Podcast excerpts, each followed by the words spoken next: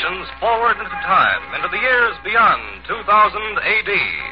What strange adventures, what exciting things will we find in the world of tomorrow? 2000 plus.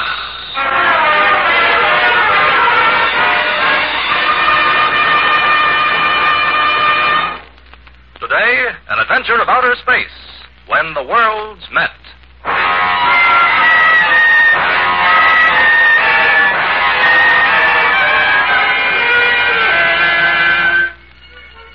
Year 2000 plus 20. At the giant spaceport in Washington, D.C., temporary capital of the Federated World Government, an enormous throng, tense with expectancy, jams every available inch of space surrounding the rocket landing field. All eyes strain upward into the clear blue sky. For today is the day, April 21st, 2000 plus 20. And audio and televox networks of the world are at the rocket field to cover the epic event.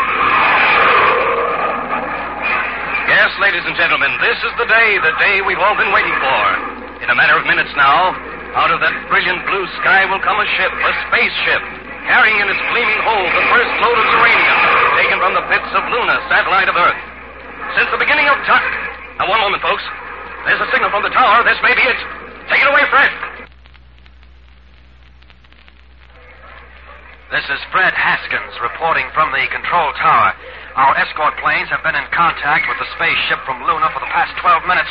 Uh, they are now approaching the field from the northeast, and any moment now we can expect. And there she is, the, the rocket ship Luna. 17 hours out of Luna City. Her magnesium hull white hot from the friction of the atmosphere. Her jet brakes belching fire. She's, she's right over the field now. She's coming. Down. Down!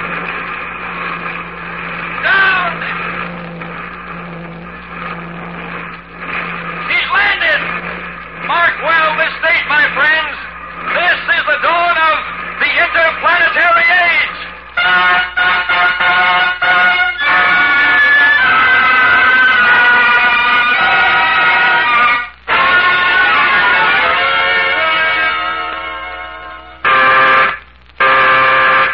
Earth calling moon. Earth calling moon. I'm in Luna City. Luna City, Johnny Dixon. Dixon, where you been? You're three minutes late. Sorry, McCabe. All shipments as scheduled, everything routine. Report noted. Check out. Check it. You know, Johnny, What, Paul? sometimes I think we're crazy. Spending our lives cooped up in this pressurized shell, breathing synthetic air, risking our necks every time we put on a spacesuit and go out into the cold, barren, pitted piece of green cheese. Huh. And for what? Well, you're kidding, Paul. You know the answer. We're space happy. That's all that's wrong with us. Huh. We pulled every wire and practically tore the World Federation apart getting this assignment on the moon. And we'll do it again when the first flight into deep space gets underway. Next month, next year, whenever they get through with their preparations. Yeah, yeah, I guess that's it. But right now, Johnny, what I wouldn't give to see a tree again. And cornfields in Kansas. Me, I want to hear a bird singing. And, and watch the lights go on in the skyscrapers along the waterfront. I want to dance with my girl and breathe in the sweet smell of lilac. Boy, if I. Hey, what's that? Huh? That, that, that sound, that vibration. It... There, do you hear it? Well, I, I'm not sure whether I heard or, or felt it, Johnny. Like a current of air passing by me. Yeah, that's it. Some kind of pulsation. Makes my, makes skin tingle. Listen. Sounded different, didn't it? Yeah, a different pitch.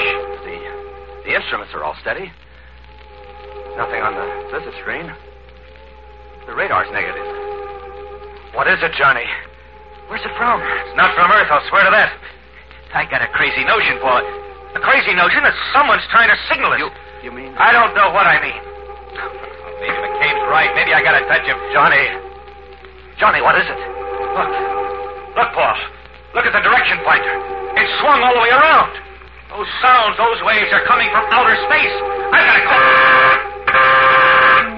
Earth calling Luna City.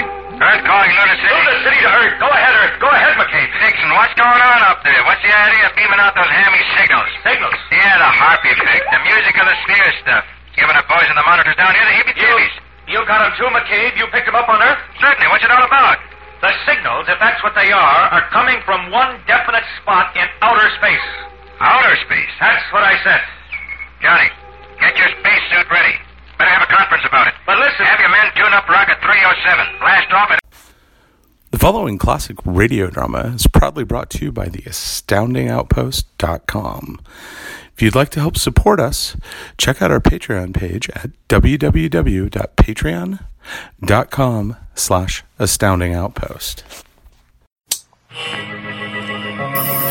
Before podcasting, before the internet, before television, there was radio. The Astounding Outpost presents Classic Radio Pulp. 0800. We'll be expecting you on Earth in the morning.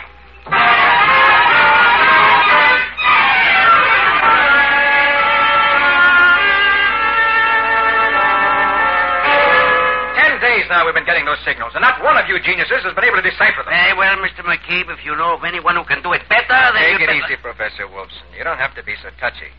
But ten days. What do you say, Dr. Lee? Ten days or ten years, it makes no difference. If those sounds or signals are code, it is in a language unknown to man. You're sure of that? We've consulted the foremost cryptographists of the world. We've tried every way to break the code. What does that add up to? That message, if it is a message, does not come from anywhere on Earth or from any man on Earth. I told you, Chief. It's what I've been saying all along. Of course you can't decode those messages in any known language, living or dead, because they come from Mars. Mars, I can't Cannot be. possibly- Yes, Mars. My directional finder on the moon indicated it. McCabe's down here pinned it down. Look at the graph. I brought it. Uh, directional signals can be wrong. Yes, sir, but get this. I've been timing those signals. They come at intervals of exactly 24 hours, 37 minutes, and 22 seconds. The length of the day on Mars. Yeah. And if we were trying to signal them, we'd do it, say, every night at 1800. That's what they're doing to us. In that case, the next signal is due In at... ten uh, minutes and thirteen seconds. And we'll be sitting here like lummoxes, feeling our scalps tingle while the message drifts past us. Uh, gentlemen, excuse, please.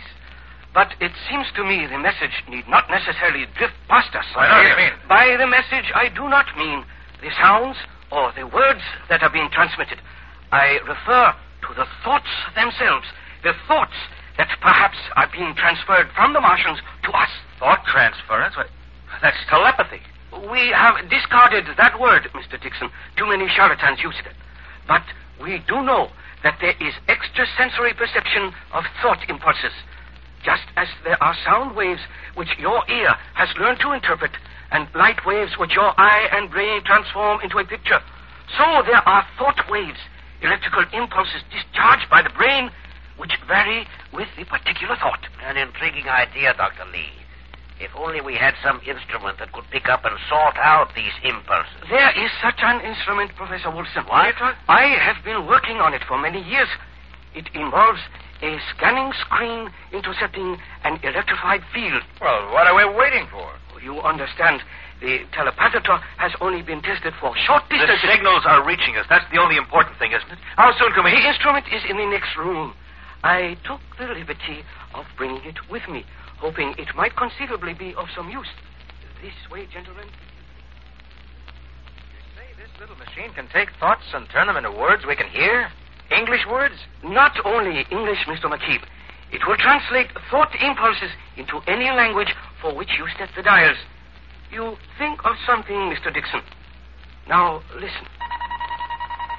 First, I set for French, Et pardon, les Chinois. German, Wonderful, diese Chinesen. and English. Darn clever, these Chinese. you must understand. Oh, understand excuse that... me, Dr. Lee, but we'll have to postpone this. Fifteen seconds to go. Better set your dials for remote pickup. Stand by, everyone. Nothing.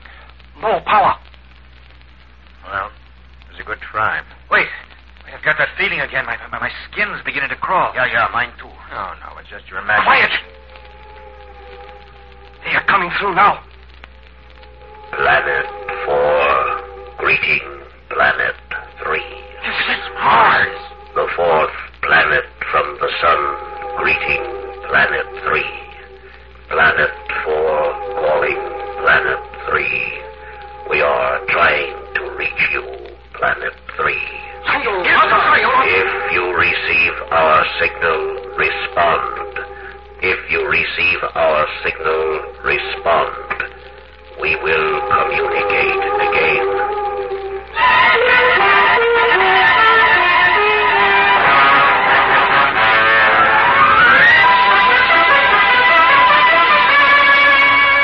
life on Mars. This week, ladies and gentlemen, the question that has bedeviled mankind ever since the day he first stood erect and gazed into the heavens has been answered. There is life on Mars, intelligent, articulate life. The country, the world tonight seethes with excitement. Has Mars received our response? Has our telepathator succeeded in projecting as thoughts the messages spoken into it by human beings? Or can it merely receive?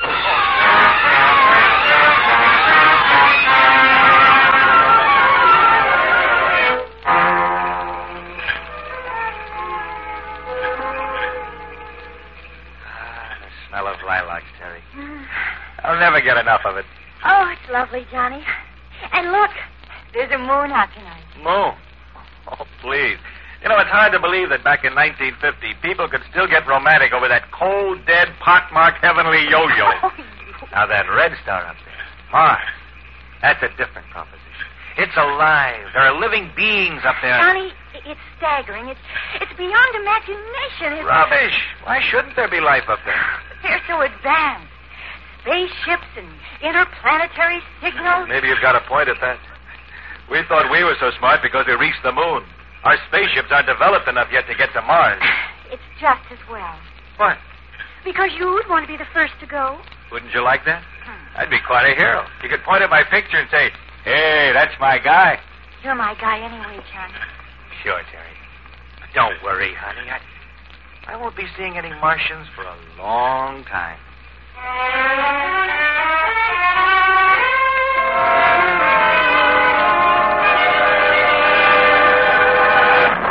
All personnel, stand by.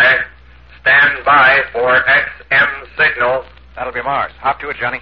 Telepathator setting 212 degrees, 18 seconds. Frequency 600,000. Got that, Johnny? Check. Planet 4 calling Planet 3. Planet 4 calling Planet 3. We greet you in peace. Your response received. We got through it. The time has come. At this moment, which marks the beginning of the great interstellar age between worlds, it is fitting that there be between us a meeting of minds. Therefore, we are sending a ship to visit your planet. No, it can't be. The ship will depart tonight and enter your magnetic field in seven of our days. Have landing instructions ready.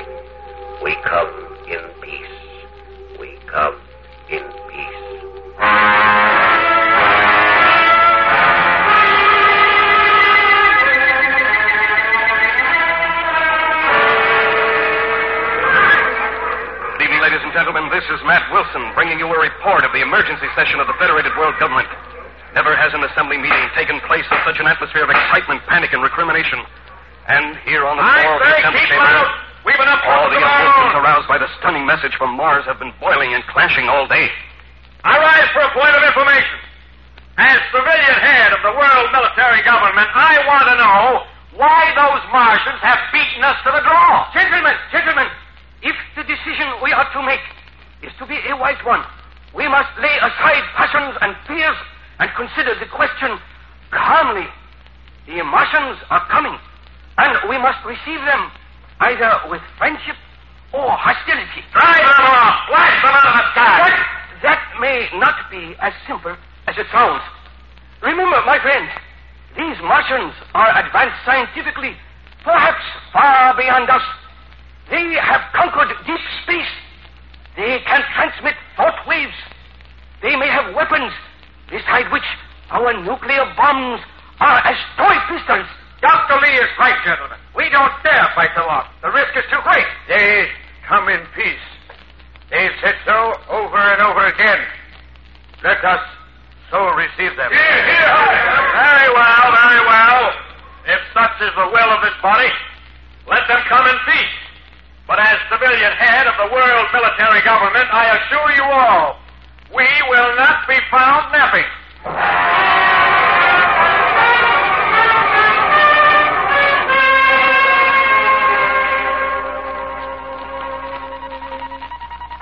Earth calling Martian interstellar ship.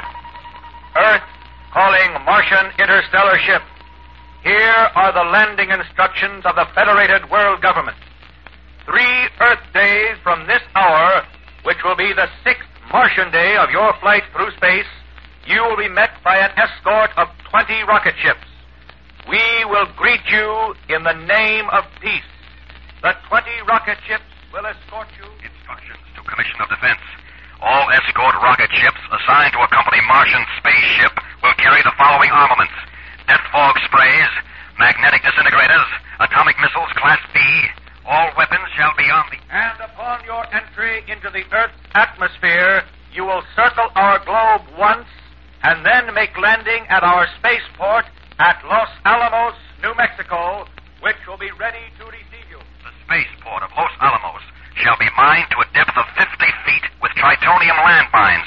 The field shall be encircled with radioactive flamethrowers and a reserve force. From the landing you will be conducted to the seat of the world government at Washington, D.C., where you will be received and housed in suitable accommodations. We will welcome you in peace. Check out. We will welcome you in peace. We hope.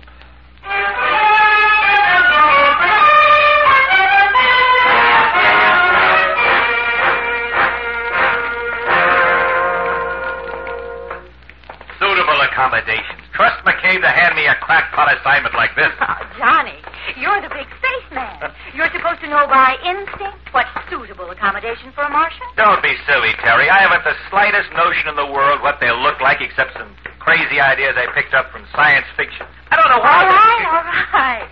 That's why we're here. The head of our anthropology section has more ideas than any science fiction writer you've ever read. Now, here we are. Ah, Terry, come in. Hello, Professor. Uh, this is Mr. Dixon, the young man I told you about. I know, Mr. Dixon. Professor, I've got a problem. It's Harry, driving Terry and I have discussed the problem. It is my theory that the Martians will, in most important respects, have the characteristics of uh, the Earthman. Oh, what's the basis of your theory, Professor? It's very simple. the accomplishments of the Martians parallel our own. Only a being with opposable thumbs can fashion the intricate devices necessary for spaceships. Only a being with a nervous system like our own could master communication. Only a creature with a brain like ours could dream of peace. Makes sense, Professor. Uh, that's one side of it, Johnny. A lot of other anthropologists think differently. Ah, yeah, that is so. They feel that the Martians, living on a dry planet with little vegetation and very little water, will be creatures that crawl on the ground like our insects, enlarged a few thousand times. They may look like enormous ants with oversized antennae. I give up. With 48 hours left, I can't prepare accommodations for every conceivable form of life. We'll just have to improvise after they get here. I just hope they don't get too sick when they first look at us.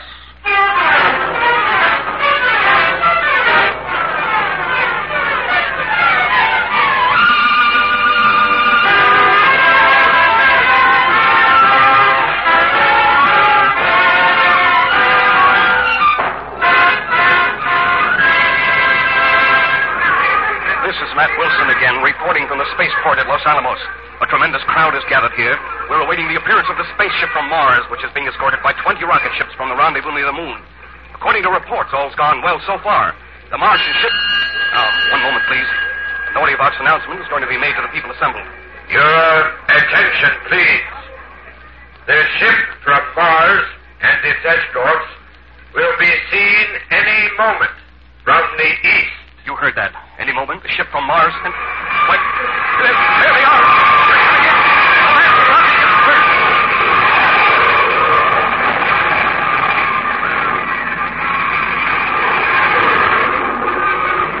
And now, the ship from Mars.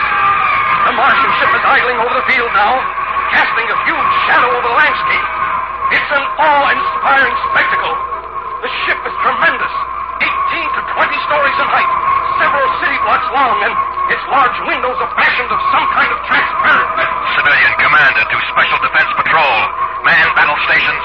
Our technical experts are staring at the craft in open-mouthed wonder. Mr. McCabe, Mr. McCabe, what, what, what is your reaction? I. I am dumbfounded. The ship doesn't seem to operate on a rocket principle. There's. there's no belching fire, no clouds of smoke. I keep wondering what kind of fuel they use, propulsion. What, what metal? Thank you, sir. The ship is almost touching the ground now, and the crowd is getting uneasy. Why, they're, they're falling back. As though, as though there was something. I, I see it now. Why, it's a blue haze twisting about the Martian ship, forming a 20-foot blanket of whatever it is. Command and Defense Patrol, zero hour. Reorient all weapons. Remove safety controls. Stand by to fire. The Secretary of the World Federation is going to speak. On our soil, we salute you, the emissaries of space. We wait eagerly for your appearance. Now, the blue mist has completely vanished. All eyes are on the ship, waiting for the first Martian to appear. There is no sign of activity yet. Will you respond to our greetings, Martians? Will you make your presence known? Nothing stirring. No gangplank lowered. No sign of life. Perhaps they were not prepared for atmospheric conditions here. Perhaps on the very brink of success. Death has struck within that awe-inspiring vessel. Wait, wait, it looks... Yes, yes, it's moving. A tremendous section of the ship's prow is opening out in front. Like a gigantic tongue, it thrusts forward and drops to earth, forming a great ramp from the ship to our soil. And now it's down, and the surface of the ramp, the surface of the ramp is like nothing ever seen on this earth. A shimmering, impalpable iridescence, unbelievably radiant and beautiful. The throng of spectators is silent, motionless, scarcely breathing, waiting to see the first Martian emerge. And still nothing. No one, no thing comes down the ramp. There is nothing but silence. Listen. That must be the Martian communication vibrations we were told about. Then men on the field are operating the receiving device. Earthmen, we ask that you send one representative to board our craft. We assure his safety. What? Gentlemen, gentlemen, there is no cause for alarm. I think there is. They want a hostage or a specimen to take back with them. There's no time for wrangling. They're waiting for a decision. Mr. Secretary. Yes, Mr. McCabe. If it's all right with the committee, I'd like to go aboard. Technical information, sir. No. Quiet, Charlie. This is my dish, McCabe. I was slated for the space run to Mars, remember? Not doing me out of this. Besides, you're too valuable to waste.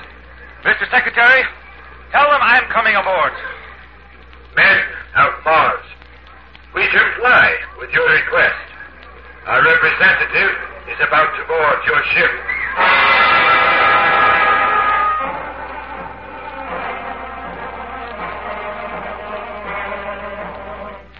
Get ready, Johnny Dixon. This is it. Take a good long look at the sun and the sky. Take a deep breath of the earth's good air. You may never get another after you meet whatever is waiting at the end of this long ramp. The ramp. It, it's pulling me forward like a conveyor belt. It's beginning to rise into the air. Get a move on, Johnny. Get into that ship. Get into that ship.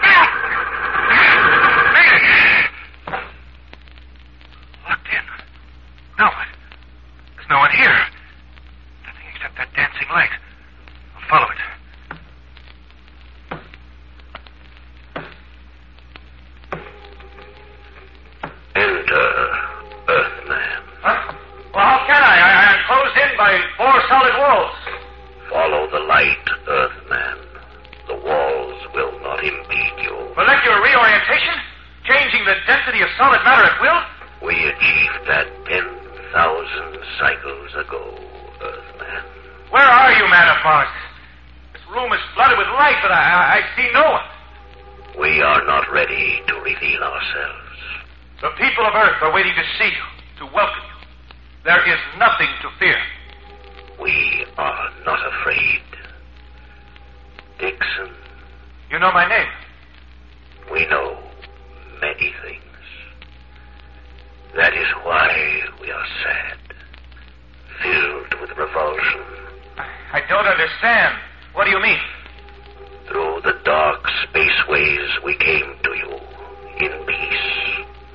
You said to us, Come in peace. But the escorts you sent to honor us were armed for destruction.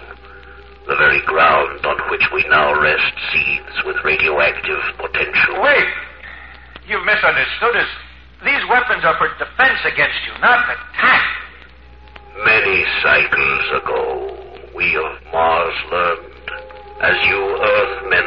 Will someday learn, that wars are fought, men are slaughtered, civilizations wiped out by those who attack with weapons of defense. But our world is at peace now. Your peace is not peace. It is a thin cloak which covers the hates and fears and savagery of primitive beings. Observe, Dixon. On this large visi screen, we have for hours been viewing your people in many parts of your Earth. Watch. The senator. Listen. I warned you it was a trap. We'll never again see Dixon alive. I told you not to trust foreigners. Just give me the word and I'll blast them all into Kingdom Come. You must not be deceived. He's only one man. The, the rest of us are different. Are you? Look at this. From another part of your civilized Earth. You have been a traitor to our party. You've been guilty of bourgeois thinking. You have sold us out to the enemies of our people. You will pay the penalty. But first you will confess. Confess. Confess. That's a backward part of our planet. It, it's not fair to judge by them. Then we reveal a more civilized area. The country of your birth, Dixon. The law began. Too good for us. Hang him, I say. Hang him. The rope. String him up in the highest tree in the square. Lynch him. Lynch him. Lynch him. Now you know why we shall not reveal ourselves to you.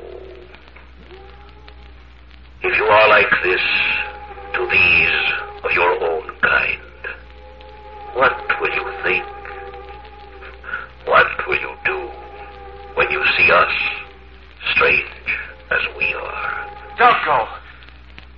We know you may be different from us, but we can all meet in peace. Earthman, peace must be achieved through toil and sacrifice of those few among you who understand its meaning.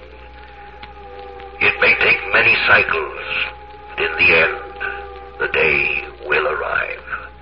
Then, and then only, we will return. Go back to your people, man of Earth, and give them the message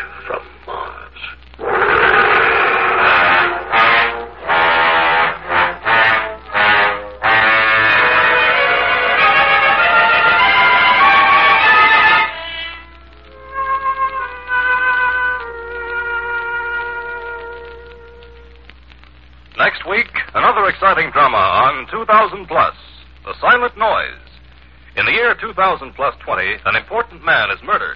How will the police of the future track down a killer? And what new methods of assault will the criminals of tomorrow use? Listen next week, and you'll find out. 2000 Plus is produced by Sherman H. Dryer and Robert Weenolsen. In today's story, Ken Williams played Johnny, Louis Van Rooten played the voice of Mars, Lon Clark played McCabe, Frank Behrens was the senator, Amzie Strickland was Terry, Sanford Bickart was Paul, and Gilbert Mack was Dr. Lee. The orchestra was conducted by Emerson Buckley, music composed by Elliot Jacoby. Script by Judith and David Bublick. Sound by Walt Shaver and Al April. Engineer Bob Albrecht, and your announcer Ken Marvin. This program was transcribed. This is the Mutual Broadcasting System.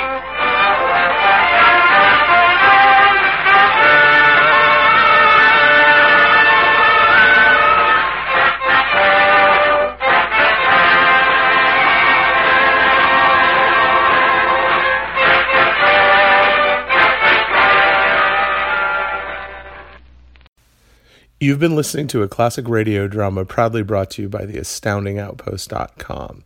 Help support us by becoming a Patreon sponsor at www.patreon.com slash astoundingoutpost.